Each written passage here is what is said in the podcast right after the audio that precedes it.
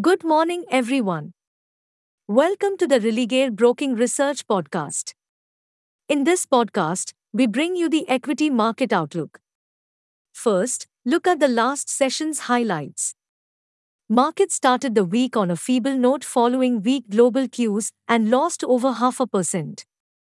After a muted opening, the benchmark continued to trade in a range, however, the bias was on the negative side. Amid all, sectoral indices traded mixed wherein selling pressure in the IT heavyweights and select index majors from the banking and financial space dented sentiment. However, movement on the broader front kept the participants busy till the end. Consequently, the Nifty ended lower by 0.6% to close at 17,674.95 levels. Now, outlook for the day. Markets will react to TCS numbers in the early trade on Tuesday, i.e., on 12th April. Besides, cues from the global markets will also be in focus.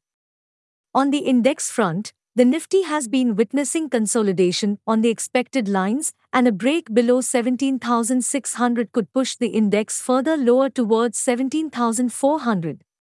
Meanwhile, Participants should continue with a cautious approach and stick with the stock specific trading approach. Finally, comes the list of stocks to watch for the day. Bullish stocks Aditya Birla Capital Limited, Tata Consumer Products Limited, LT Foods Limited, Emami Limited, Grasim Industries Limited, UPL Limited. Bearish stocks Wipro Limited, Biocon Limited, Pidilite Industries Limited, Nippon Life India Assets Management Limited. Hey friends! These were the updates for today. Thanks for listening. For more updates, follow our reports and recommendations. You can also contact your relationship manager or nearest branch. Please read the disclaimer document available on Religare Online. Com disclaimer before trading or investing. Happy investing!